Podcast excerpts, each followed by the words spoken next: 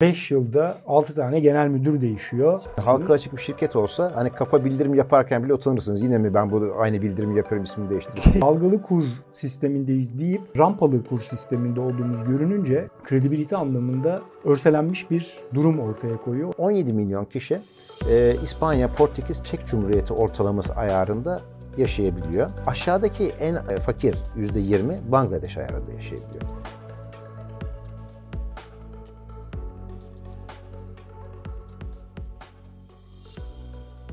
Evet, Şubat ayının ilk pusula programında yine Ömer Gencan'la beraberiz. Bir hafta sonu geçmiyor ki ekonomide bir şey olmasın.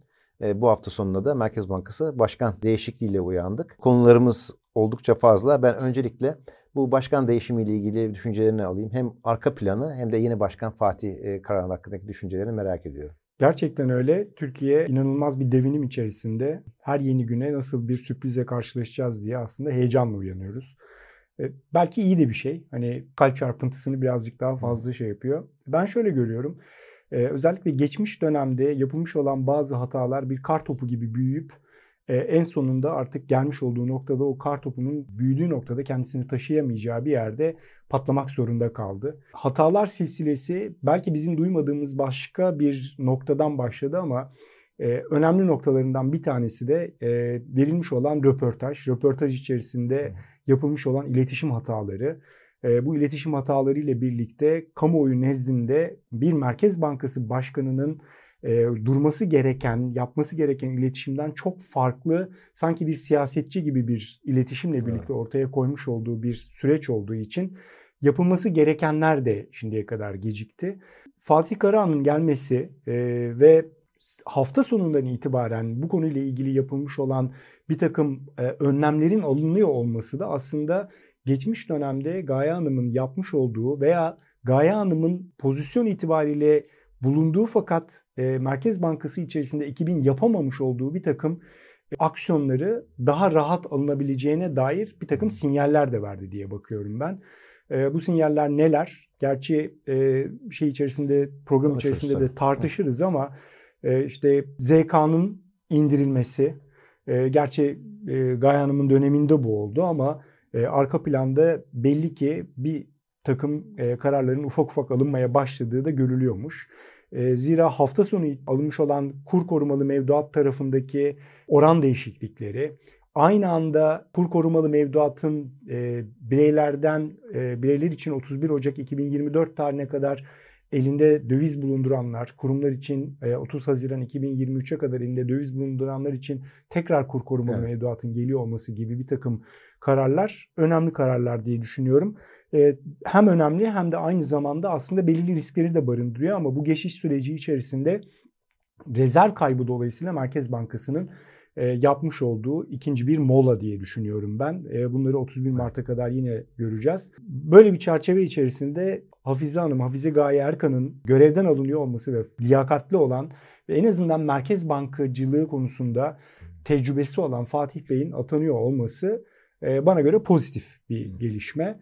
Ama bir taraftan da şunu da görmek lazım. Yani bir şirket holding düşünün ki o holding içerisinde 5 yılda 6 tane genel müdür değişiyor.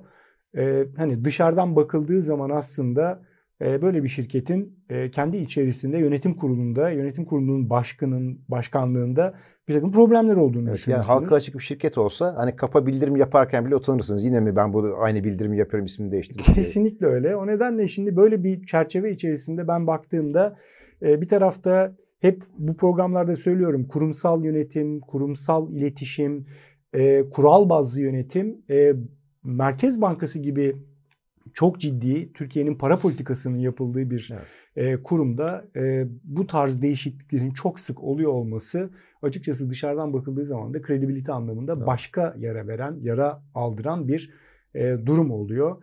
E, umuyorum bu ikisi birbirini dengeler ve e, Fatih Bey'in gelişiyle birlikte birazcık daha e, önümüzü net bir şekilde görmeye çalışırız. Zira para politikasının şu anda çok da fazla yeterli olmayacağına dair bir takım emareleri de görüyoruz Doğru. diye düşünüyorum. Sen ne düşünüyorsun Kerim? Ee, şöyle yani ben de e, Hafize Gaye Erkan dönemi 8 aylık bir dönemde e, iletişim politikaları açısından bir felaket olduğunu düşünüyorum. Yani şimdi daha net e, konuşabiliriz. E, çünkü mevcut bir başkanın performansı hakkında bir şey söylemek ayrı.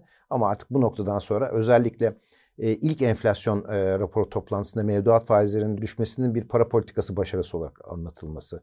Yine o toplantının hemen arkasından tamamen protokol kurallarının teamüllerine aykırı bir şekilde kendi röportajından sonra Bankalar Birliği Başkanı röportajının yanında dinlemesi. Onun dışında Merkez Bankası personeli olan dedikodular ama bu önemli değil. Bence asıl önemlisi ve asıl kırılma noktası babasının bir gazeteciye verdiği ve Türkiye'nin CDS'lerin e, düşmesiyle ilgili verdiği röportaj oldu. E, bence bu e, çok büyük bir kırılma e, noktası da oluşturmuştu. Ama ikimiz de eski siyasetçi ve bir finansçı olarak bu görevden alma zamanlamasını da önceden aslında tahmin etmemiz gerekirdi diye düşündüm. Doğru. Bunun da sebebi şu. Ne zaman görevden alındı Hafize Gaye Erkan? PPK'dan bir hafta sonra ama enflasyon raporu toplantısından da beş gün önce. Çünkü enflasyon raporu toplantısına Hafize Gaye Erkan'ın tekrar çıkması zannediyorum büyük risk barındıracaktı. Çok. Çünkü orada bu soru gelecekti. Orası böyle kontrollü bir alan değil. Hani şey gibi değil. Cumhurbaşkanının veya bakanların top yaptıkları basın toplantısına benzemiyor. O yüzden bu sorunun gelmemesi için ama PPK'dan hemen sonra da olmaması gerekiyordu ki faiz kararına bir tepki olarak görevden alındığı intibası uyanmasın. E, o yüzden o anlamda doğru bir zamanlama oldu diyebilirim. Ama tabii ki yaklaşık 4,5 yıl içinde 5 Merkez Bankası Başkanı'nı görevden alan bir Cumhurbaşkanımız var. Fatih Bey iyi bir merkez bankacı ve iletişim politikasında da ben başarılı olacağını düşünüyorum. Bizim şu anda en çok neye ihtiyacımız olduğunu da Hafize Gaye Erkan döneminde ortaya e, çıktı. İyi bir merkez bankacıya ve iyi bir iletişim politikasına sahip çıkan bir merkez bankası başkanına ihtiyacımız var. Fatih Bey'in bunu, ben bunu başarabileceğini düşünüyorum. Ama tabii ki başka politikalardan da başta maliye politikası olmak üzere destek almak durumunda. Şimdi artık bu haftaya Ocak enflasyonunun sonuçlarıyla başladı Fatih Bey. Doğru. E, 6.7'lik bir enflasyon çıktı. Hem enflasyonu bir değerlendirmeni rica edeceğim hem de enflasyon görünümünü bundan sonrası için. 6.7'lik enflasyon en azından hani İstanbul Ticaret Odası'nın açıklamış olduğu rakamlarla tutarlı ama e, bir taraftan da ENAG'ın açıklamış olduğu 9.3'lük rakamdan çok uzakta. Neredeyse yıllık enflasyon bakımından bakıldığı zaman e, iki kurum arasında iki katına kadar fark var. Tabii ki metodoloji farklarına bakmak lazım ama şu bir gerçek. iki katı kadar büyük bir farkın bir de vatandaşın nezdinde hissedilen enflasyonun çok daha yüksek olduğu bir noktada e, açıkçası yüksek bir enflasyon olmakla birlikte hala kafalarda soru işareti oluşturan bir rakam. Bunun da dışında ben şöyle bakıyorum. Özellikle çekirdek enflasyona baktığım zaman, çekirdek enflasyonun içerisindeki dinamiklere baktığım zaman, gıdayı dışarıda tuttuğumuz zaman Hı. hala enflasyon çok yüksek. %70'lerin üzerinde ve trend olarak da kolay kolay aşağı gelecek gibi de durmuyor. Çünkü enflasyonun yapışkanlığını yaşıyoruz bu noktada. Şöyle bir hesap yapalım. Merkez Bankası'nın e, yıl sonu enflasyon hedefi %36. No. 6.7'lik enflasyondan sonra bundan sonraki 11 ayda aylık enflasyonun %2,23 gelmesi gerekiyor ki yıl sonu enflasyonu %36 hedefine ulaşalım. Yapılmış olan özellikle ayın sonuna doğru yapılmış olan ve Şubat'a sarkacak olan e, enflasyon tarafındaki baskılarla birlikte Şubat ayı enflasyon da %5'ten aşağı gelmeyeceğini 3 aşağı 5 yukarı öngörebiliriz.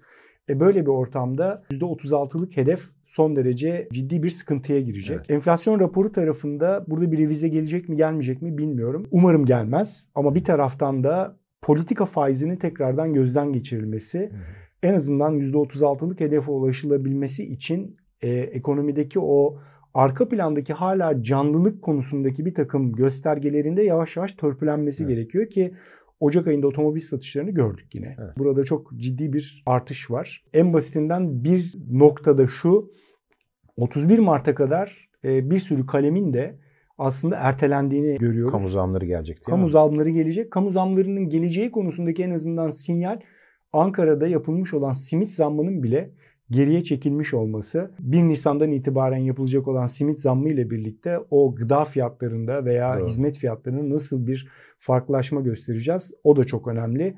Ben enflasyonun trendi olarak baktığım zaman 36'lık hedefin belki Merkez Bankası'nca korunması gerektiğini düşünüyorum ama diğer taraftan da benim düşüncem herhalde %45-47 e, bandında bir enflasyon bekliyordum. Hı hı. Ben onu yukarıya bir revize ettim.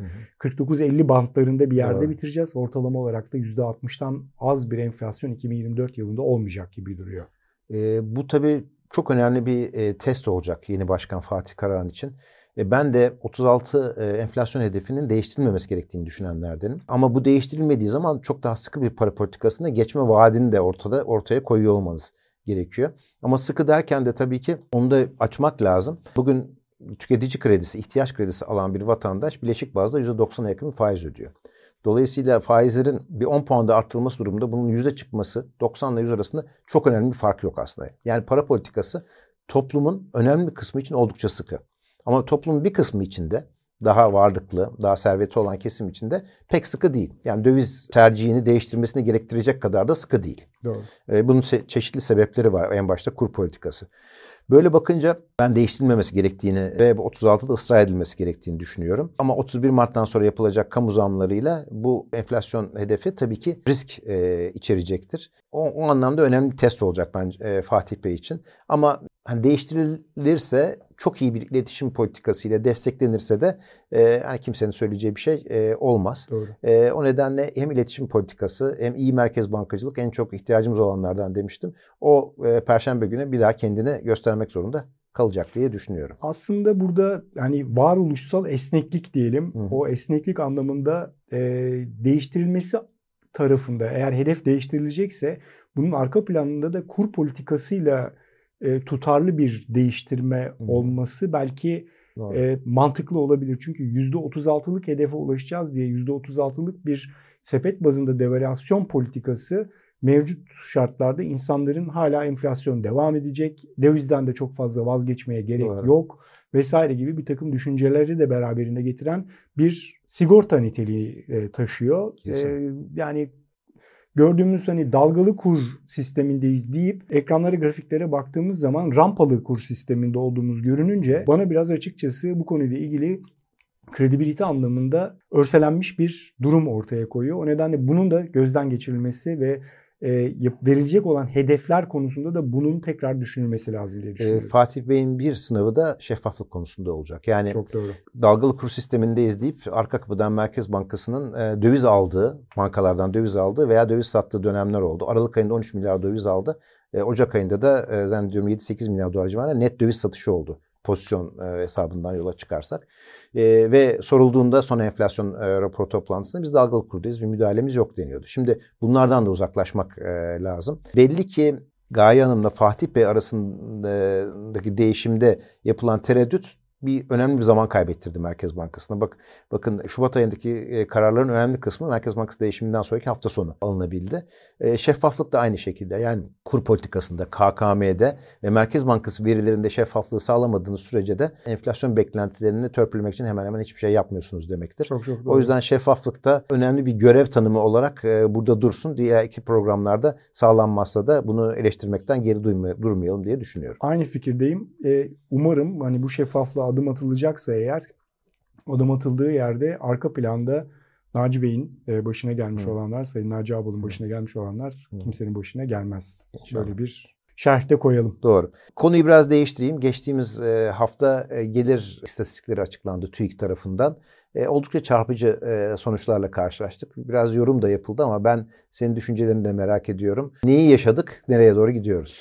Senin yazmış olduğun yazı gerçekten çok açıklayıcı, çok detaylı. Nerede bulunduğumuz konusunda da aslında durumu net olarak ortaya koyan koyan yazılardan bir tanesiydi. O yazı çerçevesinde aynı zamanda TÜİK verilerine de baktığım zaman ben Türkiye'deki yoksulluğun ne kadar derinleştiğini, e, Türkiye'de insanların aslında yoksullukta eşitlendiğini ve ileriye dönük baktığım zaman da çıkış yolunun son derece zor olduğunu görmeye başladım.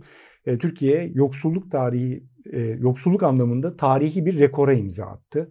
Bu sürdürülebilir bir durum değil açıkçası. Çünkü insan onurunu maalesef e, sağlayabilecek bir yaşam standardını eğer sunamazsanız önümüzdeki süreçte e, verimlilik anlamında, yaratıcılık anlamında, eğitim anlamında bir sürü problemle karşı karşıya kalacaksınız demektir. Bunun ortadan kaldırılabilmesi için yapılması gereken aslında birçok e, politika var arka planda. Eğitim politikalarından sağlık politikalarına, e, sosyal politikalardan sanayi politikalarına, teknoloji politikalarına kadar böyle bir ortamda ben şunu görüyorum. Rakamların detaylarına çok hakim değilim Kerim ama en azından kendimi kıyasladığım zaman, kendi eğitimde fırsat eşitliğimi kendi Doğru. dönemimle e, karşılaştırdığım zaman ben ileriye dönük ciddi bir pozitif beklenti içerisindeydim. 1990'lı yıllarda. Evet. Ben gençlerde bunu göremiyorum. Çünkü gençler e, açıkçası e, kazanmış oldukları paradan herhangi bir şeyi tasarruf edip e, önümüzdeki dönem kendime şöyle bir hayat kuracağım, şöyle bir iş kuracağım şeyinden çok uzaklaşmış durumdalar. Düşünceleri şu, ya ben zaten bir şey yapamayacağım için günümü gün edeyim, bugünü de harcayayım. Evet. Bu Türkiye'nin aynı zamanda tasarruf problem, programını da problemini de beraberinde götürüyor. E, o yüzden Türkiye'nin bu gelir dağılımındaki eşitsizliği her geçen gün Türkiye'yi aslında çıkmaz bir sokağa da yürü, e, sürüklüyor maalesef. Sosyal anlamda bir patlama olur mu? Türkiye'nin kültürel durumu Anladım. dolayısıyla çok kolay değil. Ama e, sonuçta insan onuru e, ne olacağı konusunda da çok fazla şeyimiz yok. Sen yazdığın yazıyla birlikte bu konuda çok daha e, verilere de hakimsin. Sen ne düşünüyorsun bu konuda? Ee, ben evet ben evet, servet dağılımı konusunda e, gazete Oksijen'de bir yazı yazmıştım. Halk plajlara hücum edince vatandaş denize giremiyor metaforundan e, faydalanmıştım. Hakikaten e, Türkiye'de bu gelir dağılımı ve servet dağılımı çarpıklığı sebebiyle halk yığınlarımız var ve daha azınlık olan vatandaşlar var. TÜİK gelir dağılımı istatistikleri yılda bir açıkladığı istatistikleri geçen hafta açıkladığında ilk %20'nin e, gelirdeki payı neredeyse %50 oldu. Yani 47 idi 50'ye yaklaştı 49.3. Bu da şunu ortaya koyuyor. %20 hemen hemen 17 milyon kişi e, oluyor tüm nüfus üstünden baktığımızda.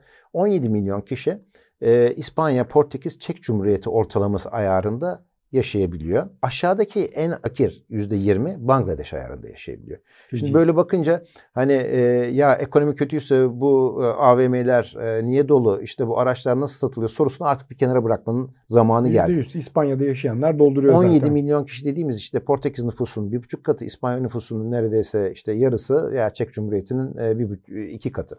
Şimdi Böyle bakınca Türkiye'nin çok büyük bir ülke olduğunu kabullenelim ama gelir ve servet dağılımımızın çok çok çarpık e, olduğunu da kabul edelim.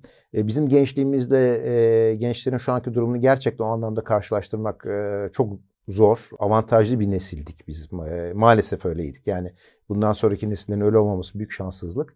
Bugün her e, dört er, genç erkekten bir tanesi, her dört genç kadından e, da iki tanesi evde oturuyor ev gençleri e, olarak tanımlayabiliriz bunu e, arkadaşlarımızı.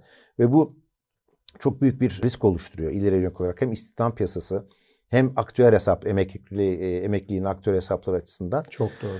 Şimdi bu gelir dağılımı ve servet dağılımını değiştirmenin yolları var. Yani Dünya Bankası'nın sitesini açtığınızda e, bunun yolları nedir diye baktığınızda mesela bunlardan en önemlilerinden bir tanesi kadın istihdamına çok önem vermek geliyor. Ama İkincisi mesela vergi politikaları. Biz onun için kıraathaneler yapacağız diye çıktık maalesef. maalesef. Kadın yani kıraathaneleri kadın, kadın kıraathaneleri de ortaya diye. çıktı maalesef. Şimdi vergi politikaları bunun önemli yollarından bir tanesi. Mesela şunu biliyor muydunuz? Türkiye ile İsveç'in gelir dağılımı hemen hemen aynı.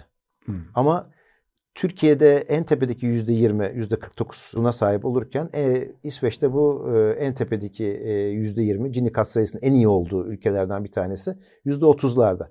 Aradaki fark nereden geliyor? Vergi. Vergi uygulamalarıyla e, az kazananlar çok kazananlar arasındaki dengeyi sağlayan bir devlet var. Türkiye'de vergi sonrası e, gelir dağılımını TÜİK açıklamıyor. Hmm. E, bunun için de Haluk Levent Hoca'ya çok teşekkür ederim. Son podcastinde bunu e, öğrendim onun sayesinde. Vergi öncesi gelir dağılımını bilebilseydik aslında toplumun hangi kesiminden vergi alındığı, hangi kesimden hiç vergi alınmadığını da net bir şekilde görecektik. TÜİK bunu Uluslararası İstatistik Birliği'ne veriyor ama halka açıklamıyor. E, çünkü bunu açıklamaya muhtemelen utanıyoruz.